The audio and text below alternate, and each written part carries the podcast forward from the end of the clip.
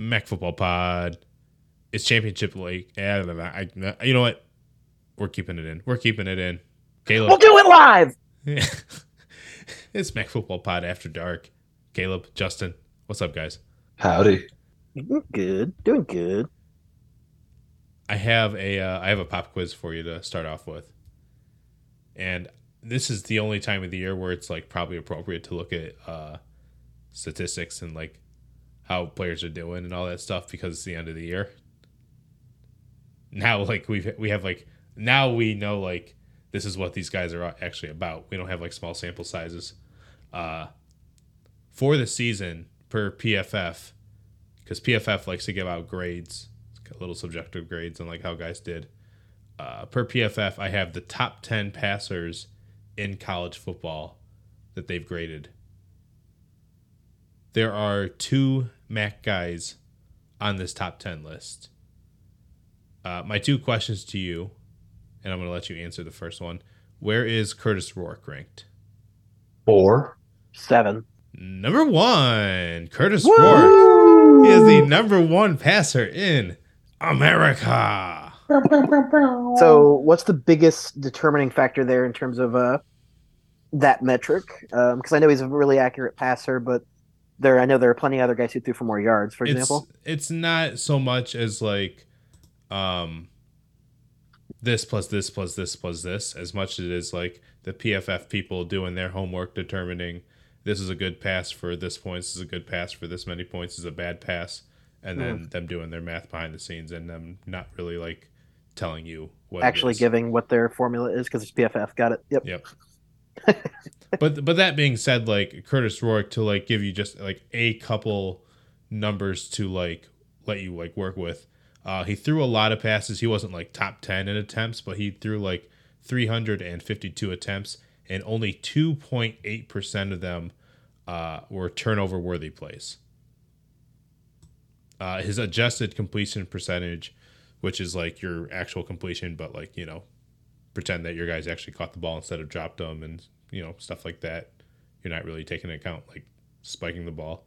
Uh, 77.8%. Pretty damn good. Uh, number two. Where is Rocky Lombardi on this list?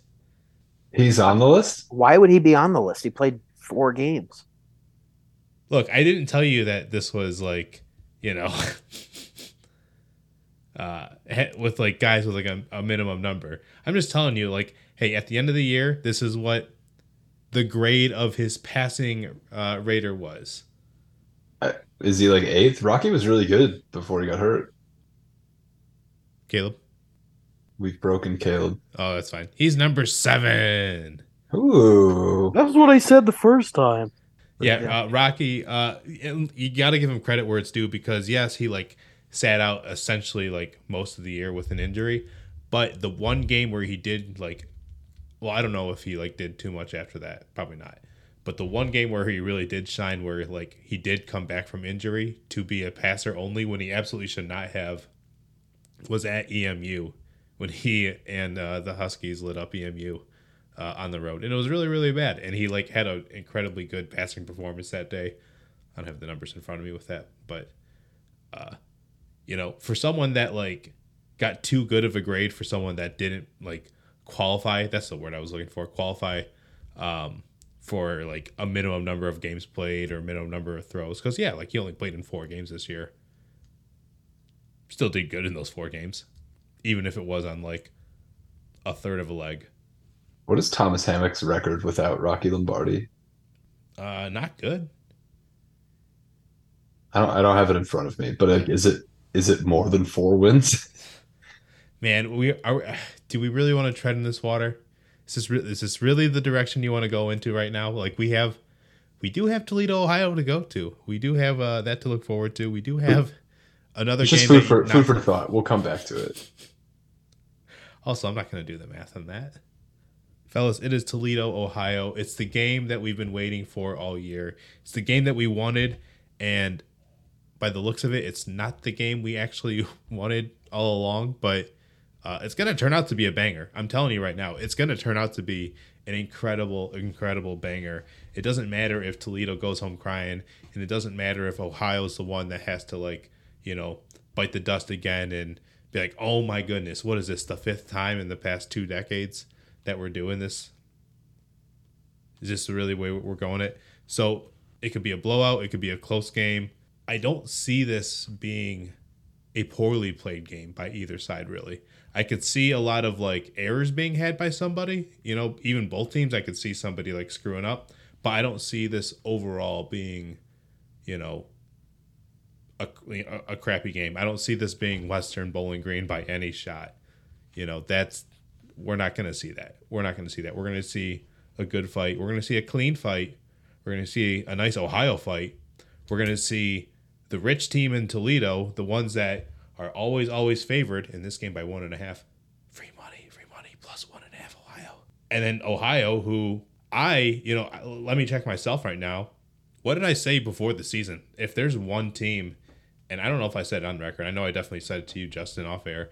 But if there's like one team in the MAC that I feel like could have like the biggest drop off in the future of the MAC with everything going on with NIL, this, that, and the other, Ohio's the one I could see dropping off the most, and here they are in year one of me proving you know proving me wrong of that, proving everybody wrong of thinking Ohio's not capable of doing this with Tim you know, Tim Albin as the head coach. Are they serious about this football thing? Like you you still you still haven't found like a serious replacement for Frank Solich after year two of him retiring? Well, this is their serious response to it. They found some guy named Sam Wiggles, like literal Wiggles, you just like screw up like some Scrabble letters in there and it's still pronounced Wiggles. And he's like your best receiver. Not really because uh CJ no. Oh, I'm screwing up Jacoby Jones. He's pretty damn good. Love that guy. Ohio's playing damn good on both sides of the ball. Toledo, they were playing really damn good. They were playing excellent football. Like, you know, some games you're like, eh, a little bit mid here and there, but overall, as far as the MAC's concerned, Toledo's pretty damn good. They looked pretty damn like they respected themselves, you know? Like, no, this isn't like same old Lions stuff with them, same old Toledo. This wasn't that kind of year until it was. After they like got like they got past Eastern, after they got past that very, very important MAC West win, it was the Toledo of old.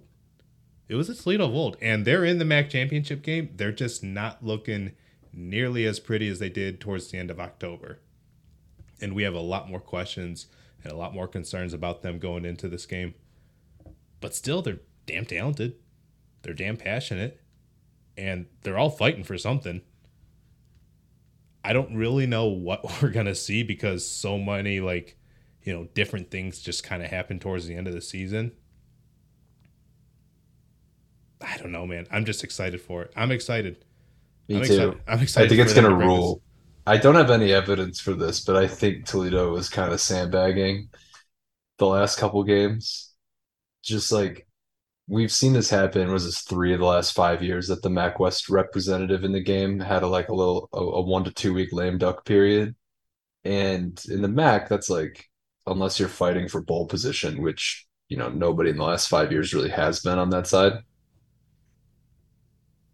There's not a lot of motivation to play these games. Uh, 2018 NIU lost two straight games, I think, uh, and then just played that the 2018 MAC championship game set like the gold standard for MAC title games, Mhm. in my opinion.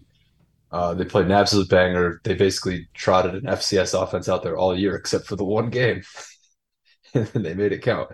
The last two years, the 2021 and 2022 champions had lame duck periods and lost their last game coincidentally to Western Michigan. Actually, in all three of those instances, they, their last loss was to Western Michigan.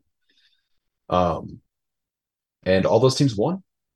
The, the first two did. So I, I think you're going to see the Toledo from late October in this game. And I also think that it's a big bummer to not have Kurtis Rourke playing, but CJ Harris looks really, really fucking good. or at least fun. I don't know. I, I think this game's just going to rule. Hey, as much as I like to prop up Dequan Finn for the simple fact that he's from Michigan, um, CJ Harris, also from the great state. Y'all know I got a million thoughts, and I'm befuddled. I'm flabbergasted. I'm schmeckeldorfed. I'm whatever you think about whatever I could say about how Ohio got here. Uh, like like Alex, and he doesn't even like the team.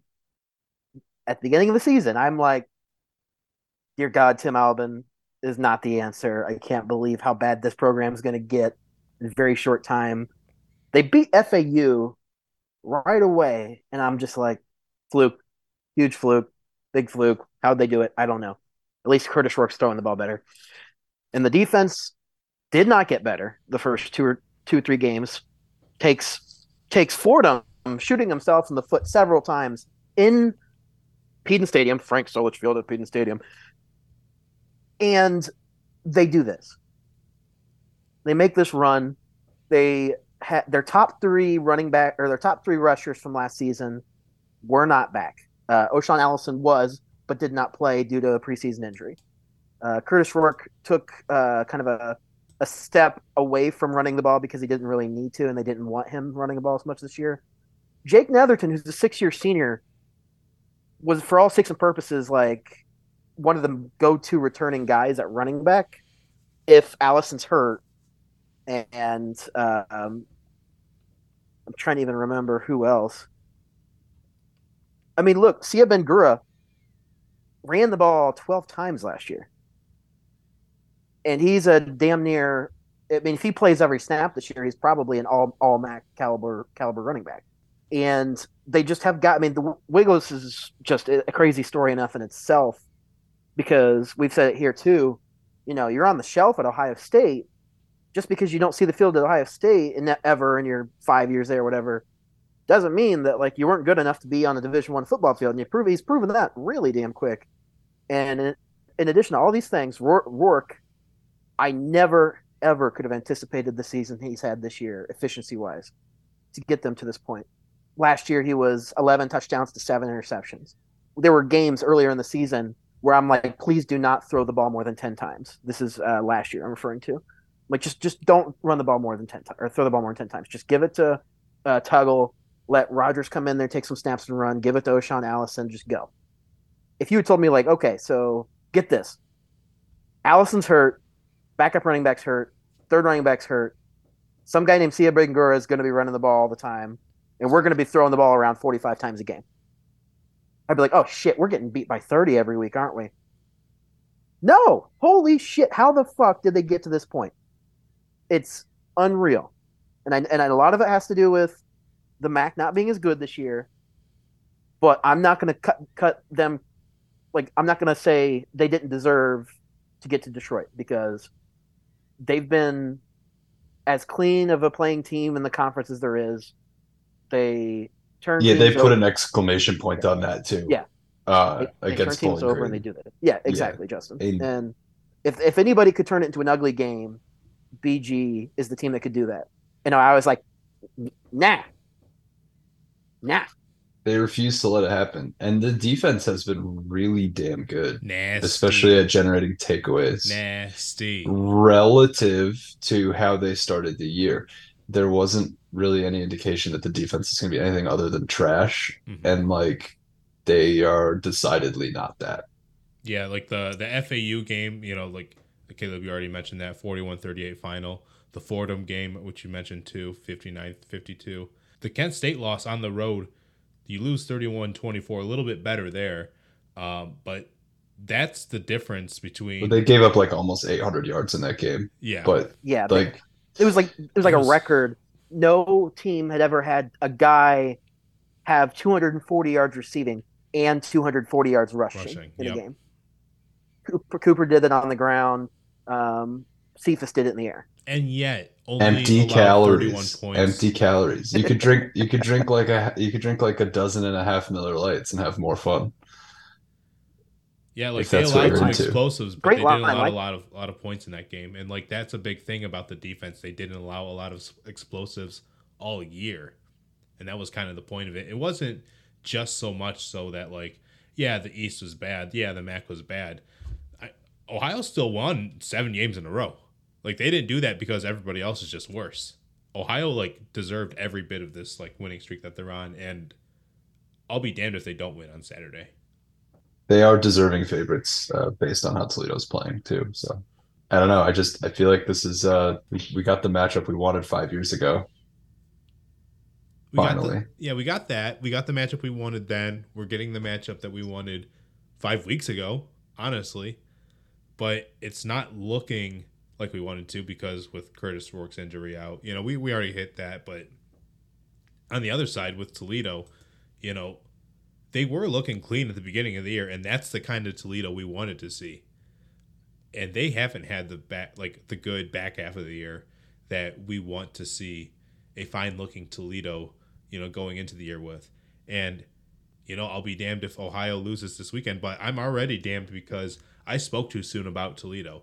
I once said that Toledo wasn't going to have, you know, its mess ups. Caleb was worried about it. He's like, you know, when is it going to finally happen? I'm like, no, dude, it's mid October. Like, we, we, we see the, the real Toledo right now. And then what do they do? They lose to Bowling Green. They lose to Western Michigan. Yeah, maybe they let off the foot. They let their foot off the pedal just a little bit. Maybe they did. But I don't think that they were like not giving a damn against Bowling Green. That was 42-35, not 42-12. Well, I, right. I think, but like, we know what we can get out of them defensively, and we know what Bowling Green does on offense. So, like, that's the Bowling Green game is for me actually evidence of them letting the foot off the gas. So I think last week I described it as like showing up late to work and then working really hard and then realizing you weren't on the schedule and then deciding, oh, I'm done. I'm going home. Like that's I think what happened in that game. Like I think there was I don't know, I think they thought they would roll and then when BG needed it, because obviously they did, they wanted it more in the in the classic cliche. And I think Toledo like woke up and was like, oh, this is kind of embarrassing. Still And suffering lost on- suffering some bad injuries along the way too, though, and that's part of like the Yes. concerning efforts. Like Finn's like more banged up than he really needs to be. Like he suffered two injuries. They're yeah, they're they're kind of getting penalized for being too good. I mean, I think there was a time with Toledo. I know you were late to come around on them, but I think I've been kind of banging the drum that it was pretty obvious after they beat like they their first three conference games when they just beat the brakes off of Central Michigan, NIU, and Kent State all in a row. Which, knowing what we know about those teams now, is maybe is impressive in hindsight, but it seemed pretty clear that like if this team was healthy, it's the best team in the MAC, and it's not close. Now it's close because Ohio emerged. Like Ohio kind of came on late. because I think after Buffalo beat Toledo with two, four games to go, I think we kind of just slotted them in, Yeah, and it would be either them or and we kind of still thought Kent State at that point. And then Ohio just kind of was there the whole time, um, and just didn't lose. And Toledo, to their credit, I know they have these the, these last two losses, but the Western Michigan loss is their only loss in division, and is a game that I'm 90% sure if they had to win, they would have, just based on the like quality of those two teams at full strength. So it reminds me a lot of NIU last year in a way, coming into the game, which is why I think that in my head, I'm picturing this as this, you know, this dynamic Ohio team versus the same Toledo team we saw for the first, you know, 15 out of 16 quarters of the MAC season, like football quarters. but like If that- if that wasn't obvious but, by being like, double even digits. with Saturday to look forward to, like I don't know what to expect out of Toledo's quarterback situation. Like if Finn's like super banged up, and Tucker Gleason at best has a plate in his hand, I I, I don't know. Are they gonna go to like QB three at some point? Are they gonna like do more wildcat? Like what does Toledo do? Like how to I, I don't know what to expect out of them too. And then plus on the other side, Maxen Hook, I think he might be out too. I mean, I think for all these reasons, the most the most likely blowout scenario is on the Ohio side, like in favor of them. Mhm. If this game ends in a blowout, I think it's them. But I don't know. I'm excited. there were a couple things Ohio did I was at least interested in uh, when they trotted it out last week.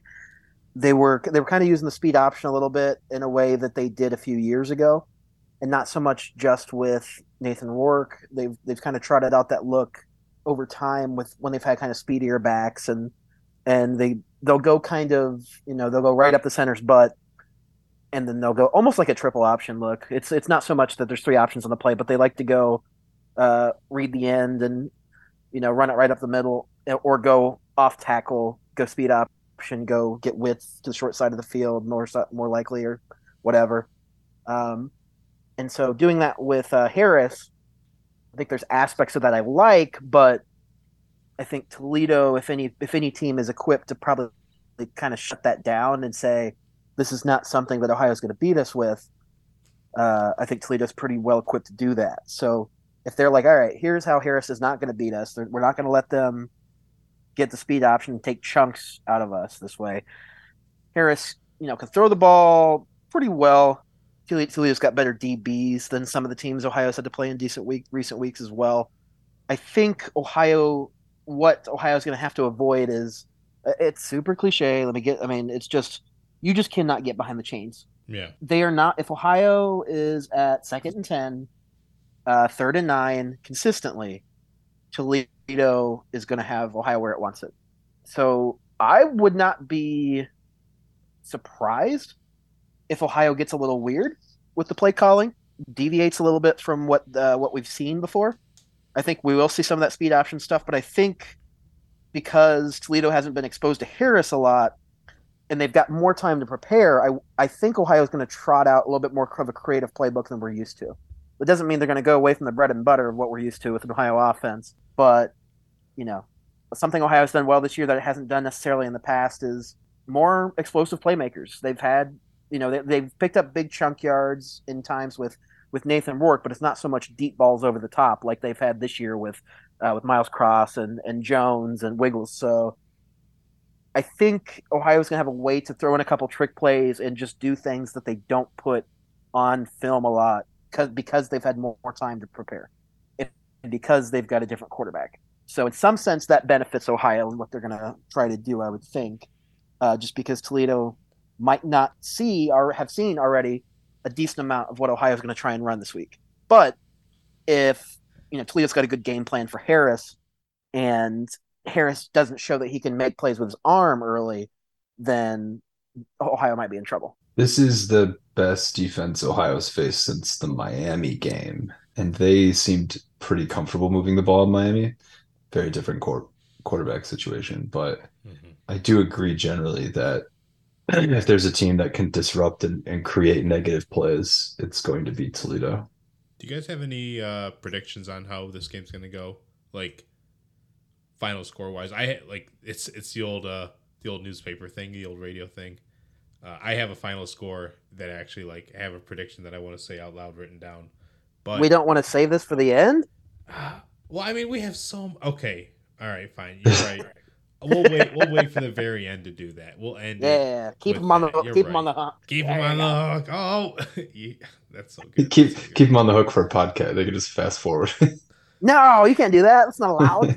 uh, speaking of fast forward, we're going to acknowledge that Akron and Buffalo play on Friday. Oh my God, Buffalo needs this game, and we're rooting against it, right?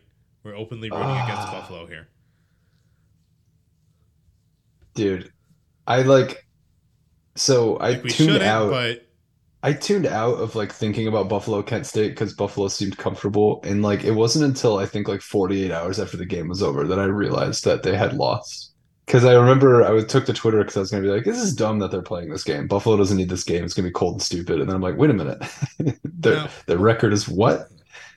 Now, what's worse? Is it that Buffalo is like dragging this on, or is it that Akron is coming into this with a huge win over NIU to celebrate with coming into this. And so they're not going to be fighting for their first win. They're coming in with a shit ton of confidence. Yes, that's the worst NIU we've ever seen, probably, at least with our eyes. But oh my God, Akron, I didn't know you were capable of doing that against NIU. I mean, it's been building, man. it's been building. Confidence. And like, Buffalo was going to catch those hands last week. Um, if they had played that game, yeah, poor NIU. They're just they're all banged up, and I I felt like Akron plus ten was, or I think whatever it closed at was like the easiest money because it was just like you got a team with everything to play for that feels like it's starting to play well, and a team that's just like totally beat up that has had better days. Just felt bad, felt bad all around. But I mean, even so, that's a pretty that's a low point for NIU, right? like probably the lowest point in three years, Yeah, I mean, I- it's hard I to think if imagine you, four years. I tweeted something to the extent of never did I think I would see this happen. Because that's just what came to mind. I'm just like, I'm gonna look up the last time it did happen to anybody. What was the final scoring margin?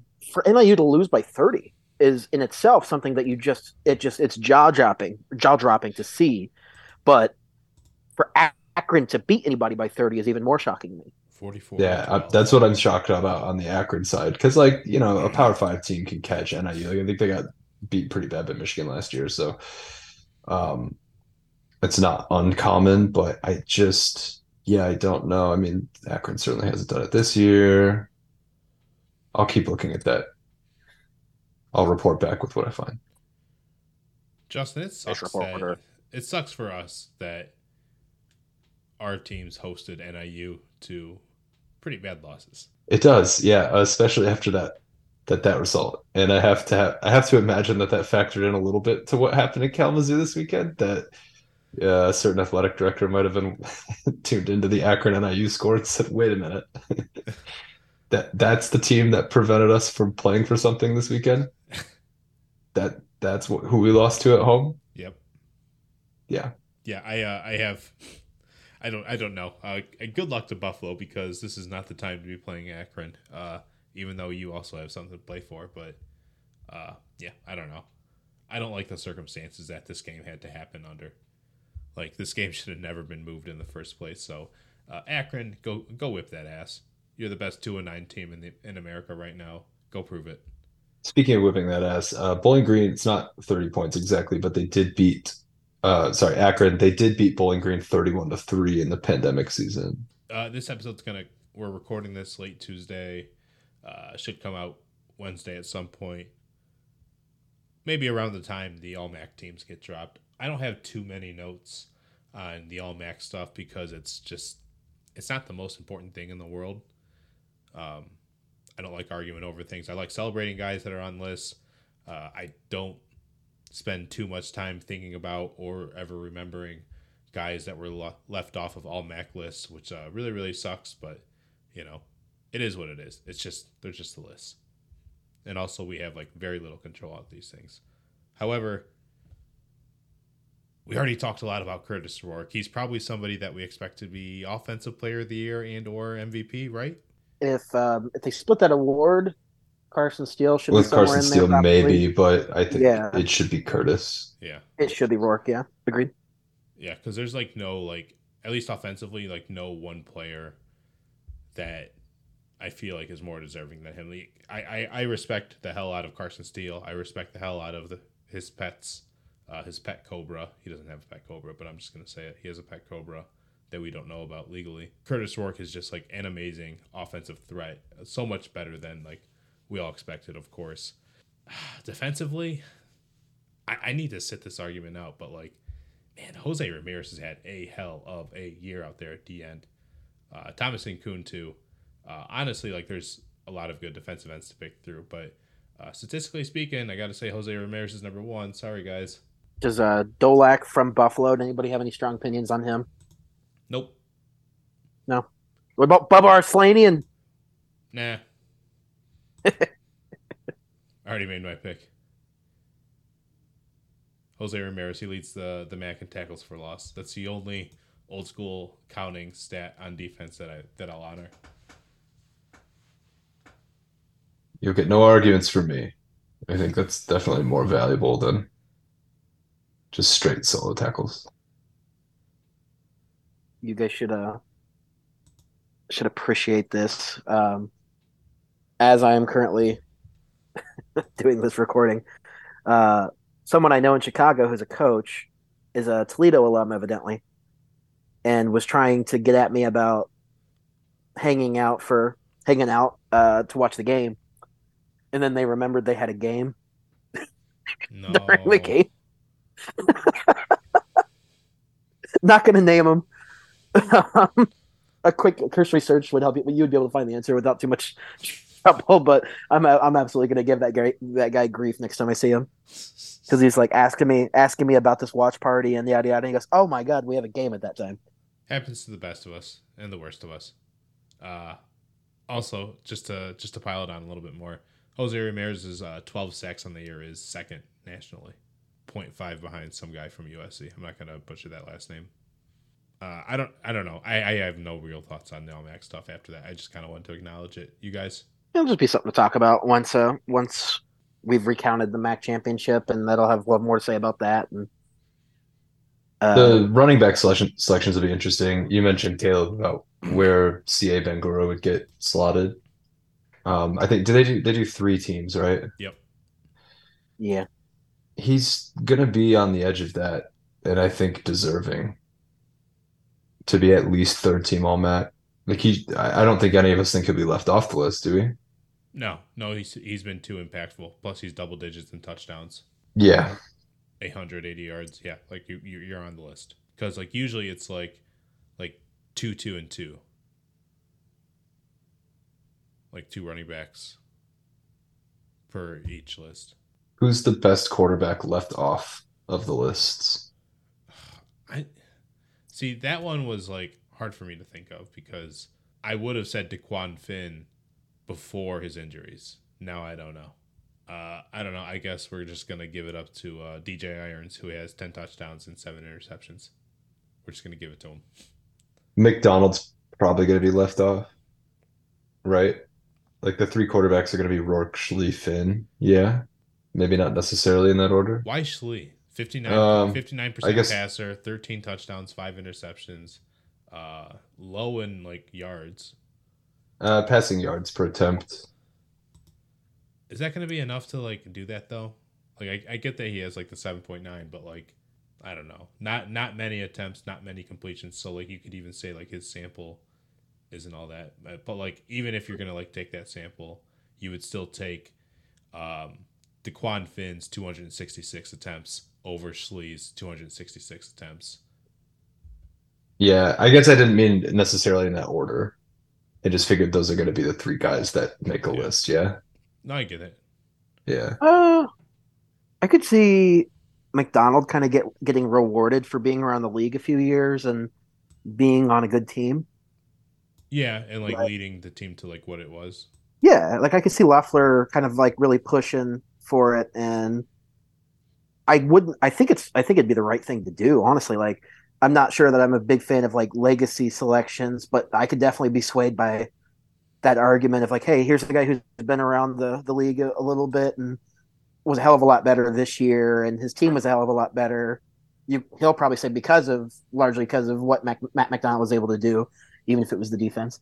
Uh, Yeah, So- those would be the three quarterbacks that either won the a division championship or were playing for one in the final week. So Yeah. Yeah. there's only that'd be fine by me. there's only two quarterbacks in the MAC with over 20 touchdowns thrown and a completion percentage in the 60s. Kurtis Rourke and Matt McDonald. it's kind of crazy to me that he's even had the season he's had because you remember how bad he was in his first season. I still don't think he's good. I don't give a shit. I do you remember how hideously bad his stat lines were? That's why.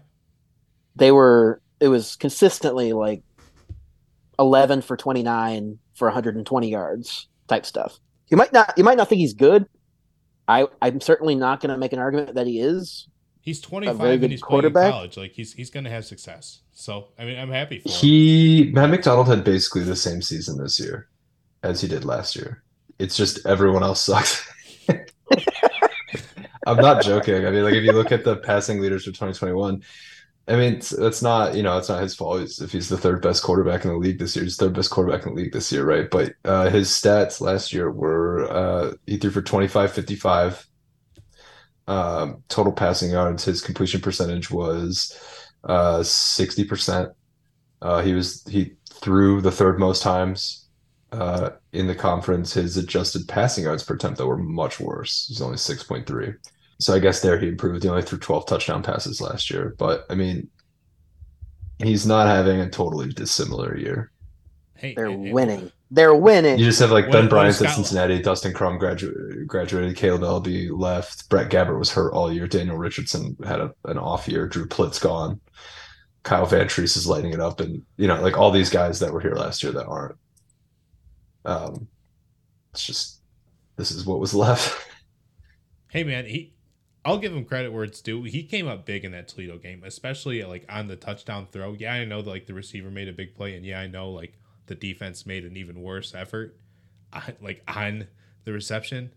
But Matt McDonald, the play before that, Jamal Hines drilled Matt McDonald in his throwing arm, helmet and face guard first, right into like his bicep throwing arm. Like it was incredibly hard, terrible to watch you're thinking it's the worst conditions. You just played like 59 plus minutes of horrible football. Well, great football, but like horrible conditions. It's painful. It's third and 10. You have to make the throw of your life to basically like, I don't know, maybe give Scott Loeffler like a, a contract extension for uh, his school. Makes that freaking completion. And makes that completion. It throws the game winner. Throws the best pass ever. Uh, he came up big in a lot of spots, not just that Toledo game, but you know, I I'll give him credit where it's due. Like he he stuck around in this college football thing a lot longer than any other coach in America would have let him. Any other coach in America would not have let Matt McDonald stick around this long. And yet he's going to land himself in an All Mac uh, you know, award and that's going to be pretty good. Uh, Justin, are we ready to move on to the DM that you sent us uh, in regards to what Stewart Mandel had to tweet? or would you rather oh. talk about Tim Lester? Well, if we're going to dive in the coaching's carousel, I will answer your question in the form of a question in regarding the MAC championship game. At the end of this game, are both of these coaches still coaching at these schools at the start of the 2023 season? I think if you're Candle and you win, I would one out. I don't know what his mindset is. I don't know the way he operates. No, uh, I mean we know he wants. yeah, right. Like, his name his name pops up so much for I jobs. Know. Like we know that he's shopping. And my thing is, if he wins, he's I, I would honestly be more, more likely to be like, He's got right. two Mac. He's got two Mac titles. His case would be pretty strong. Yeah. Let's get out of here. I've done what I can do here. It's not going to really get any better than this. Let's go be. Let's get a cushy offensive coordinator job somewhere. That's where it has to be, though, right? it's the offensive coordinating realm. Like I don't see him being a head coach really anywhere. I think like the jig is up. Like I don't think anybody any school wants to sign up for the headaches that Toledo's had to suffer through during his tenure. Not that like it's been like the worst. He's won so many games, but I think like and we'll talk about Tim Lester in a second, but like it's he's been like the, super underachieving. The reaction to from like people who don't follow the MAC regularly to the Tim Lester firing tells me that like I don't think people who are making those decisions give a shit. Like I don't think they know. It's like I don't think they see the candle tenure the same way that we would, context and all. Mm-hmm. Like I think they see a guy who's I mean the Mac pays like I, I think there's some of the lowest salaries in the group of five lowest pool like assistant pools they don't have a lot of strength like they just don't have the same resources mm-hmm. Candle can make a really good argument that like, hey, if, if you just gave me all that, like we'll be we'll be good. I won two MAC titles with what I do have, and like ignore all the other shit.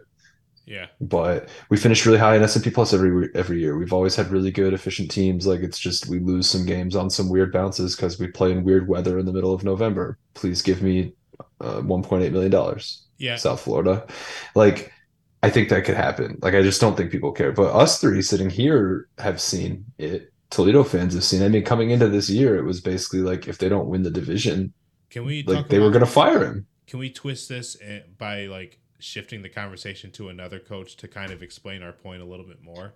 Oh yeah, no, the segue didn't work as well as I planned. But the reason I asked the question is because Tim Albin oh, is apparently linked to the open Tulsa job. Oh no, that's Albin. not what I was going for. But yeah, sure, let's go with that. Yeah, well, yeah, well, Alvin is um, a native Oklahoman. That's how you say it. Um, it seems okay. weird to me that he's a. I don't know which direction the interest is coming from, if that makes sense. It would be very weird to me that Albin has been in Athens for as long as he has, and now is finally like on the cusp of delivering a MAC championship that has they've waited like 50 years for. That it would be like, oh yeah, now I want to coach at Tulsa. I mean, maybe now he's like had the time to like recruit a coaching staff that he likes and has the reps to like work with the coaching staff that he's able to recruit for him. from a general negotiation standpoint, it's smart of like I don't know if he has an agent or what's going on there, but like it is smart to be like, hey guys, I'm I'm about to maybe go win this damn thing. You better have the checks ready Mhm. when it's over. Like I'm not leaving Ohio, but I will if you don't pay me, kind of thing.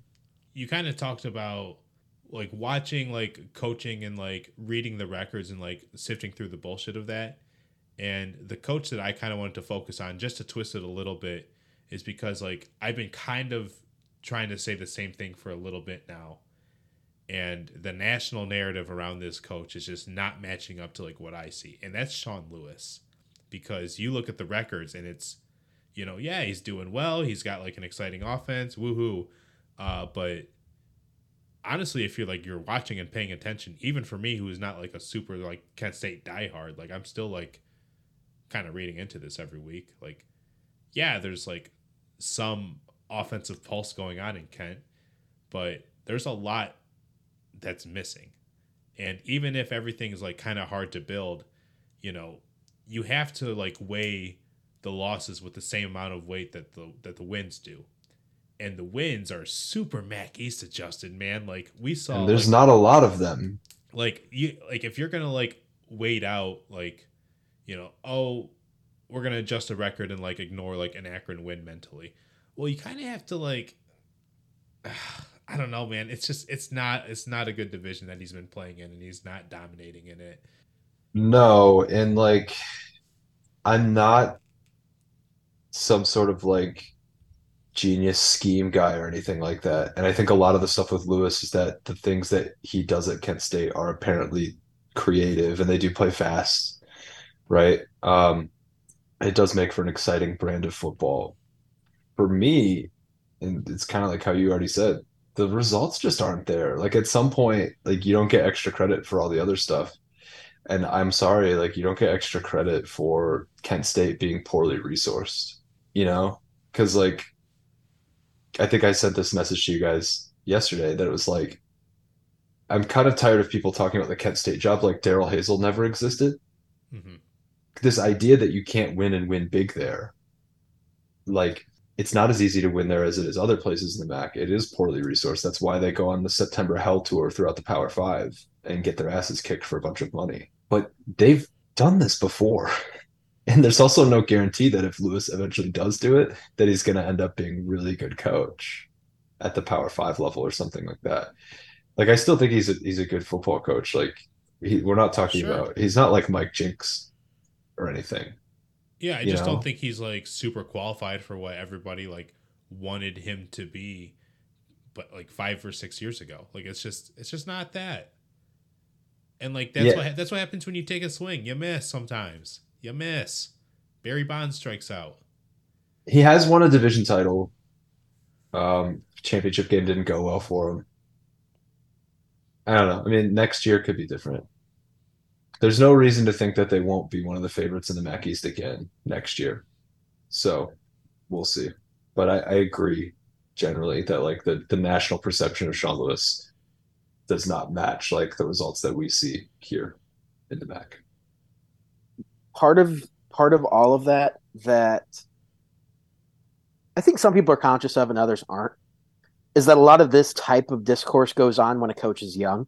Look at this wonderkind coach who's in his third his early 30s. Right now Lewis is 36. Who's doing all this crazy stuff at this Mac school, the cradle of coaches, rising star. And it gets so easy to get caught up in that type of narrative. Like pro teams are doing it. That's so no wonder that college football fans who need to have something to talk about at all freaking times would be kind of swayed into this kind of think way of thinking like oh yeah sean lewis look what he's done crazy quick offense. He's replicated what some of the the best mac teams we've seen do do exciting creative things. It's a cool brand of football. He's doing it somewhere where he doesn't have the resources. He's going to be a success somewhere. He's the next star. And it's it's kind of just make it's kind of just putting this tag on him that is more about the way people want coaching to work than it is on what Lewis himself has actually accomplished. hmm And this is all said, no saying uh, Sean Lewis is a good football coach, and generally a really amicable, nice guy who has been doing a good job recruiting and getting the types of guys that he needs to to make explosive plays on offense, and the defense has found ways to, you know, not be a laughing stock like they were a couple of years ago. So, look, he's a good coach, and but people are still projecting on him. So there's a, there's a, there's a lot to it. It's it's I we're never going to get tired of the, the none coaching. of which is his fault. no Like that's not yeah. his fault at all. It's just he doesn't feed into Yeah, it. he yeah he should No. be a coach for a very long time. He just like I don't think that Yeah. he'll be like a very winning coach when he's in his older thirties at a Power Five job. Like I just don't see that being the case. But these are great learning steps for him because even one Nick Saban had to go through Kent State to be one Nick Saban. Yes, he coached at Toledo. I don't care. Did you know Nick Saban went to school in the MAC? Tim Lester was fired though. We have like not really talked about that. We've talked about other coaches and like what could be's. Uh, but Tim Lester, the guy who was actually fired, first Mac job to open up this year. Justin, kind of can you like kind of tell like the listeners like who like don't really understand like yeah, like Lester they might be looking at like his record, they might be looking at his Wikipedia page for the first time and like being like, well, where are all the losing seasons at? Or where are all the losing seasons? You know, where are these marches that we're talking about? Because um I don't know, like Le- Lester's still a damn good coach. Like he is qualified to do well. Like maybe as a college coach, maybe as a pro coach, definitely like working with offenses and quarterbacks. I don't know how much time he wants to be a head coach in the college game these days anymore, but he's definitely good at what he does. But like, why was his good work not good enough? Yeah, he's not. I just like, I have for a long time been in favor of like this being the conclusion to the whole Tim Lester era, right? But that said, like it's not an open and shut case. This wasn't an easy thing to do. Um, I was kind of shocked at a lot of the discourse around it, where they're like, "Oh, well, if there were some two and ten seasons, then yeah, we could fire him." And it's like, well, then what do you need an AD for? You know, like this isn't like you hire a guy and then they just fire themselves. Like sometimes it works out that way, but like the job is to kind of pick through a lot of that bullshit. Um, and I, I've thought a lot about this, like exactly the way you asked it. It was like to explain it to someone from the outside looking in. If I had to write a quick epitaph for the whole Lester era, um, it's basically that it was never bad when it should have been, but it was never great when it could have been. Tim was a little bit of a victim of his own success early on. He walks into a scenario to follow up PJ Fleck, which is difficult for two reasons. First of all, he had a ton of success, and in the MAC, the schools just aren't resourced well enough to like pump the funds and energy into it to keep that momentum going. It was just never going to be possible to do what Fleck did the final two seasons there. The second is PJ Fleck, the personality is really tough to follow up. If you're looking for a guy to come in and bring the same type of energy, that person doesn't exist. So Tim, who has a dry personality as it is, always was going to look way drier um, next to that. And the record is 37 and 32. Um, but you can learn everything you need to know about the Lester era from the first three seasons. 2017, he has a he finishes six and six. He comes into the season with basically a MAC title ready defense and an FCS offense. He gives USC hell for three and a half quarters. They lose to Michigan State by two touchdowns on the road, thanks to Darius Phillips. Um, and they have some quarterback injuries late that result in a six and six season. 2018, the, it kind of gets flipped. That defense disappears. They have a terrible, putrid defense and a middle of the road offense. And he won seven games with that team, which I think of the six seasons, that was his best work. And then they get to 2019. Forget everything else that happened. They go into week 12. They have to beat a three win NIU team to win the MAC West, go to the title game where they'll probably be heavy favorites over a team they already beat pretty bad. And they turn in probably the worst performance of the six years hmm. that he was there, with stakes included, right? That's everything right there in that three year package. He's a guy who knows ball. He's a really good football coach, and it just wasn't working in the moments that it needed to work. You jump ahead after that season in 2020, they're in the exact same scenario, albeit against a you know, soon to be ranked Ball State team. They lose on the road in a game that they outplayed them. It's two years in a row on the doorstep. 2021, they come in, they beat Pittsburgh and flip the expectations all over. They go four and four in MAC play. They go one and four against the division. And that one win was a lame duck period NIU, uh, much like we see with Toledo this year, right? And then this season, obviously, he goes five and seven. It's a rebuilding year, sure, but they had some close games that they left out there. Bowling Green, the home game against NIU, they left all the opportunities out there. And the two things are Western picked up some wins in some lame duck periods over Toledo this year, twice over NIU. The games that they lost, these close ones, they lost them the same in rebuilding years as they did in the big years. It was a consistent feature of the program. Um, ultimately, the job, the question comes down to what do you think the job of the Western Michigan head coach is? And if you think the answer is to win and compete for division titles, then he didn't do that. He was 9 and 11 over the last four seasons against the MAC West. The only guy with a worse record record is Hammock, and he went 0 and 4 in 2020. Uh, Chris Creighton has the same record, but Creighton's beaten him four straight times. That's kind of the job, and he wasn't doing it. Um, everything with Tim Lester has everything to do with the results on the field. There's no complaints about how he recruited. There's no complaints about how he carried himself. There's no complaints about players getting in trouble, about how they were doing in school, anything like that. He's a great guy who loves Western Michigan and did everything right, and it just didn't translate on the field in the way that they were expected to. That's you could do a whole podcast on this because like a whole episode could be devoted to just this because anytime a Mac school fires a guy with a winning record, you kind of got to go, what the hell's going on here? And so there's a lot at play, but like very simply, he has a losing record against the division. And like there are guys who I think are not as good at football coaches at him that are winning division titles. Mm-hmm. And at some point, you know, you don't have to sit around and wait for it to happen if you don't think it's going to, just because they're not doing as bad as they could. Yeah, the record's one thing, and like the trend is another because he went from essentially being a coach that, and you said it like you know much more beautifully. Uh, he essentially went from being the coach that put his team a game away from being in the MAC title game to two games away, and that's the wrong direction. And so we gotta get rid of this while we can. My like the kind of questions that I had like during like after the firing was one. Uh, I asked it the same way in two ways. One, why did they wait until now? And I look at the schedule and I see, you know, two losses in November and then two wins after that in November. Like, after which one of those games was the decision made? And then number two, why was he fired on Monday morning and not that Sunday immediately after? The timing is weird and it could backfire. Um, they better have a good guy in mind that they want to hire for the job is all oh, I'll yeah. say because there's there is a strong case for having kept him. Like school with budget cuts. Number two right now. What's that? The recruiting class is number two right now. Yeah.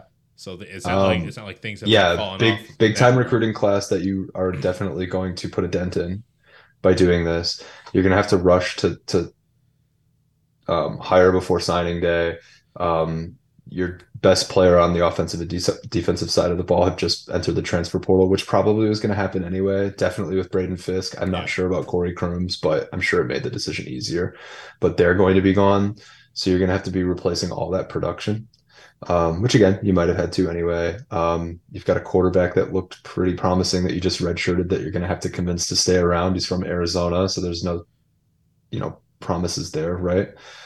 Um, and he just he gets another year of eligibility, which is good for him. And he, you know, he went five and seven. There's no guarantee that the bottom won't fall out. But the only thing I'll say there is that it's a good case. It's not the most compelling case when like the only case is, well, he doesn't suck, because he certainly doesn't suck. Um, but if you're trying to win division titles with a guy whose best thing is that he doesn't suck, then like you're just not going to to Western's credit, historically, they at any point in time, if Western seems to think you're not going to win another division title, they kind of just cut losses. The last guy Western fired that actually had a losing record was Jack Harbaugh, and that was 40 years ago, and it was 25 and 27. Western really hasn't ever had a terrible coaching hire. And I think it makes it easier to fire guys in this situation because it's kind of like, well, whether it's you or somebody else, we know we can get this. Let's go on this like eternal hunt for the guy who can get more. And Fleck did that. And I don't think they'll ever do something that extreme again. But the program's in a better position, I think, financially than it was in 2013 when it hired Fleck. It has better, you know, recruiting pipeline than it did. It's a different type of program. I think it's in good shape. Um, but WMU does this all the time. So that's why, you know, I saw a lot of this like, wow, this doesn't make sense. He didn't have any bottoming out seasons. And it's like, yeah, dude, no one ever does. No one in Kalamazoo ever does. And they get fired anyway. They fired Al Molde. He went 62 and 47. He won a MAC championship and he had one two win season. And they were like, nah, sorry. Thank you for your 10 years of service. You're gone. The guy that took over for him won two division titles and ran into those Marshall teams in 99 and 2000 in the MAC title game and he finished 45 and 45. They fired him too. The guy that replaced him was Bill Cubit. Cubit had an eight win season and a bowl game in Detroit, and then he had a four win season the next year, and they were like, bye. And the same thing just happened to Tim Lester. He had a really, really good season that should have been better than it was. And he paid the price for that season by not keeping it rolling this year. And and I just want to be clear, like Lester's gone as much for underachieving in 2021 as he was for going five and seven in 2022. So I know it looks absurd on its face, but it's like the team, the only team to beat Pitt in the regular season last year couldn't beat anybody in the division. Like that, yeah. that's a that's a bigger problem. Lost to Ball and, State, lost to Toledo, lost to Central Michigan, only beat Akron by five Lost bad by the way. Right. Like that akron game that's a win that everyone forgets about. Like let's not pretend like that team didn't need a last second drive from caleb Eleby to prevent disaster. Yeah. Like if they lose that akron game he probably gets fired last year. This thing was teetering on the brink for the longest time. And like as i think was the case with bill cubit people were done with him the year before he had the really good year there just wasn't you weren't going to fire a guy who just won eight games. And the chief reason among that is like no one's going to want to come coach here if you get fired for winning eight games. Right. But i think it's pretty easy case to the next coach to be like yeah the standards are high but they're not like we're not telling you you have to go to new year's six which is the other thing i saw floating around online a lot from national types with like oh you know these people are just like they're smitten by 2016 and the expectations are out of whack. Like man that was six years ago. Like that ship sailed. No one in Kalamazoo thinks that that's a thing. No, that should happen.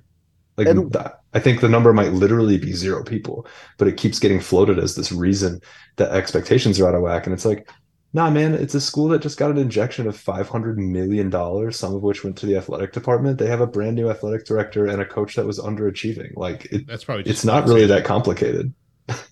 and let's be real. If any fan base is going to do that in the MAC, it's going to be NIU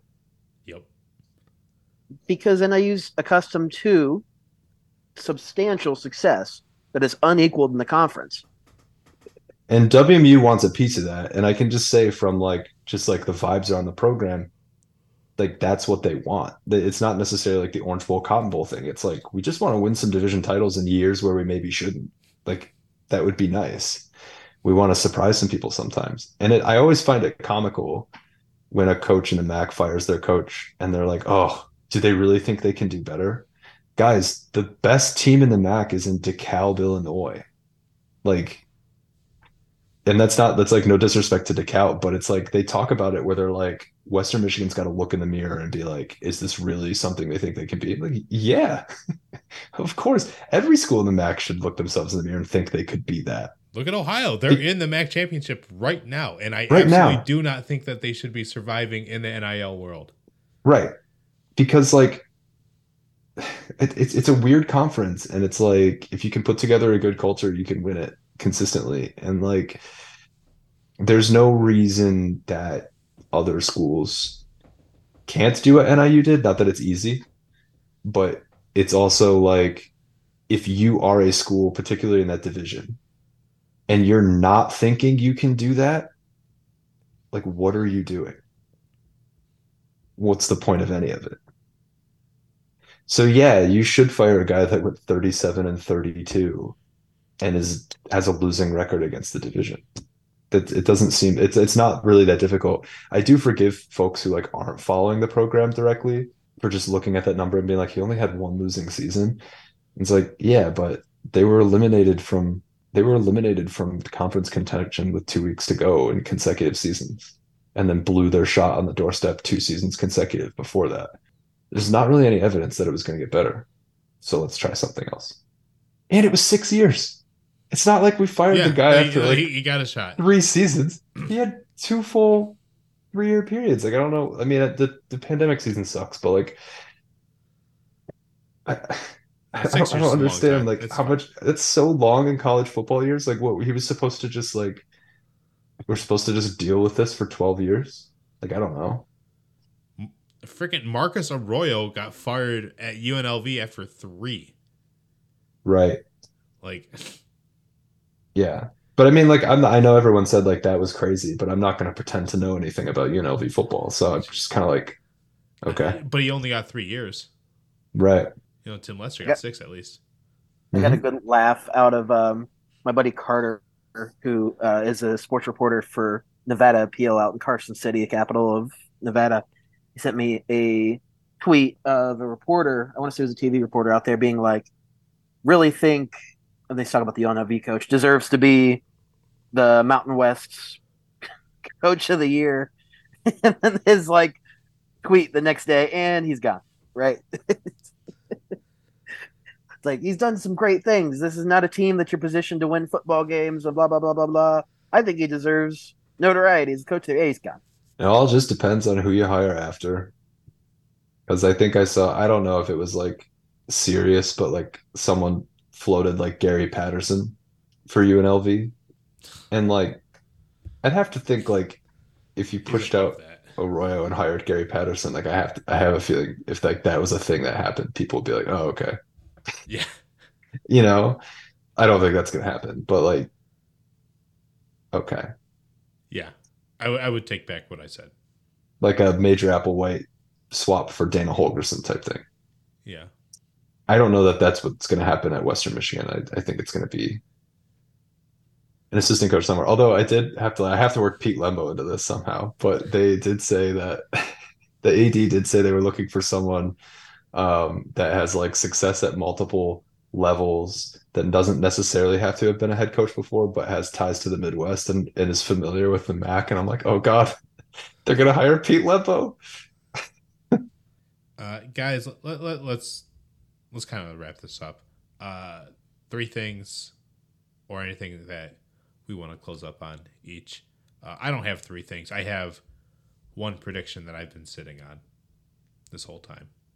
This one final score prediction that I've been sitting on. But Caleb, Justin, unless you guys have anything that you want to say first, please do. Um, one last note on WMU I had written down here that I didn't get to. Um, by S&P Plus, this from 2021 to 2022, this was their biggest single season drop off in efficiency uh, since 1970.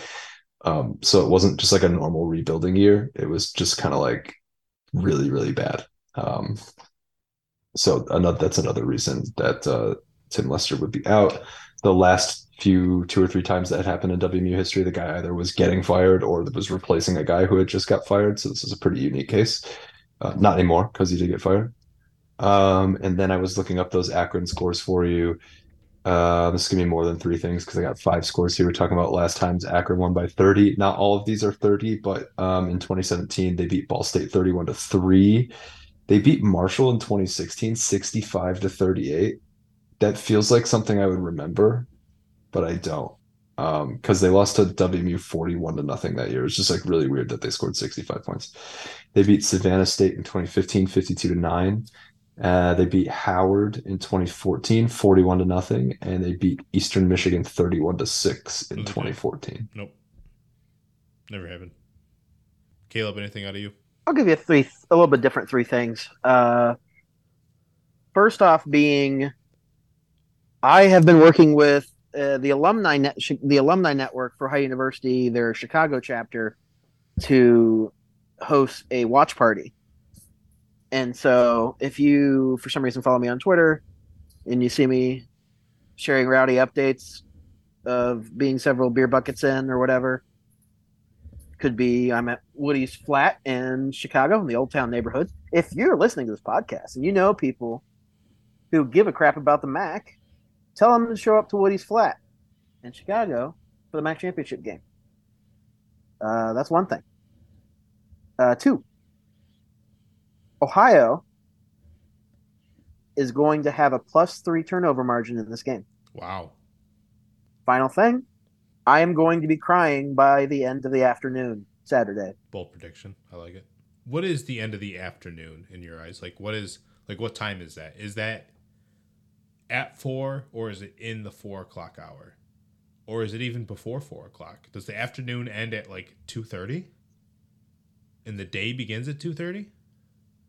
Currently the afternoon hour would end earlier because it gets dark early as shit in Chicago. Mm-hmm. It's at the edge of the time zone daylight savings is a nightmare. The Senate could pass it right, could like the Senate and Congress could agree to fix this shit right now, and they don't because the Democrats are spineless cowards and they don't want to pass anything that could have the least bit of blowback on them.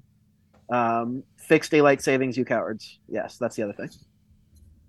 Yeah, during daylight savings, afternoon ends when it gets dark because it's like four thirty. But during normal times, yeah, I guess I would just still say like 4:30. Feels like the afternoon ends at like 2:45, 3 right now. But would you say? But if you said like, "Hey, I'm coming over tomorrow evening," and you showed up at 3:30, like, would your host be like, "What the fuck are you doing here?" Yeah, yes, but also I don't show. I would never show up at 3:30 and say it's the evening because I'm not an idiot. No, but what I'm saying is if you plan to show up at 3:30 and you said like I'll be over tomorrow evening, if you showed up, would what would your host say? Caleb, I thought you were smarter than this because and I thought you understood the significance of afternoon versus evening. Yeah, but but 3:30 is in that gray area. You see what I'm saying? It's like if you said I'm coming over in the afternoon and you showed up at 3:30, that'd be it'd be more acceptable, right? I guess it depends when they put the beers in the bucket for me. Um, oh, 10 a.m. Yeah, there you go. There we go. I just want to make sure that things are still good in the normal world. Yeah, it looks like uh, things are wrapping up. Trent Dilfer is going to be UAB's coach. So that is going smoothly right now in real life. Wow. What the hell? Oh god, I guess that's thing one. I don't have a second thing. Here's my third thing. It's the final score of what we're going to see on Saturday. Not Friday. Friday is going to be the lesser game that you're going to forget about until it happens, and even then, you're going to forget it ever happened. Uh, unless Akron wins by a shit ton, we'll never let it down. Ohio, 37.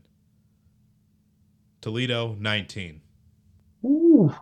Damn. Well, last time you made a bold prediction about Toledo, it was right and no nary a shoe was eaten. Man, I love that you guys like keep like shooing this in to the podcast. I, why? I appreciate that. why would we not shoe it in? Somebody has to. Well, nobody apparently. But yeah, no, I'm I'm I'm sticking to it. 37-19. Ohio's gonna just wipe the floor with them. They better. I'm gonna go with uh, Ohio 29, Toledo 24. Yeah, I like it feels 28 24 to me, Ohio. I mean, or in either direction. I just think it's going to be like a really clean, like really good football game. And boom goes the dynamite.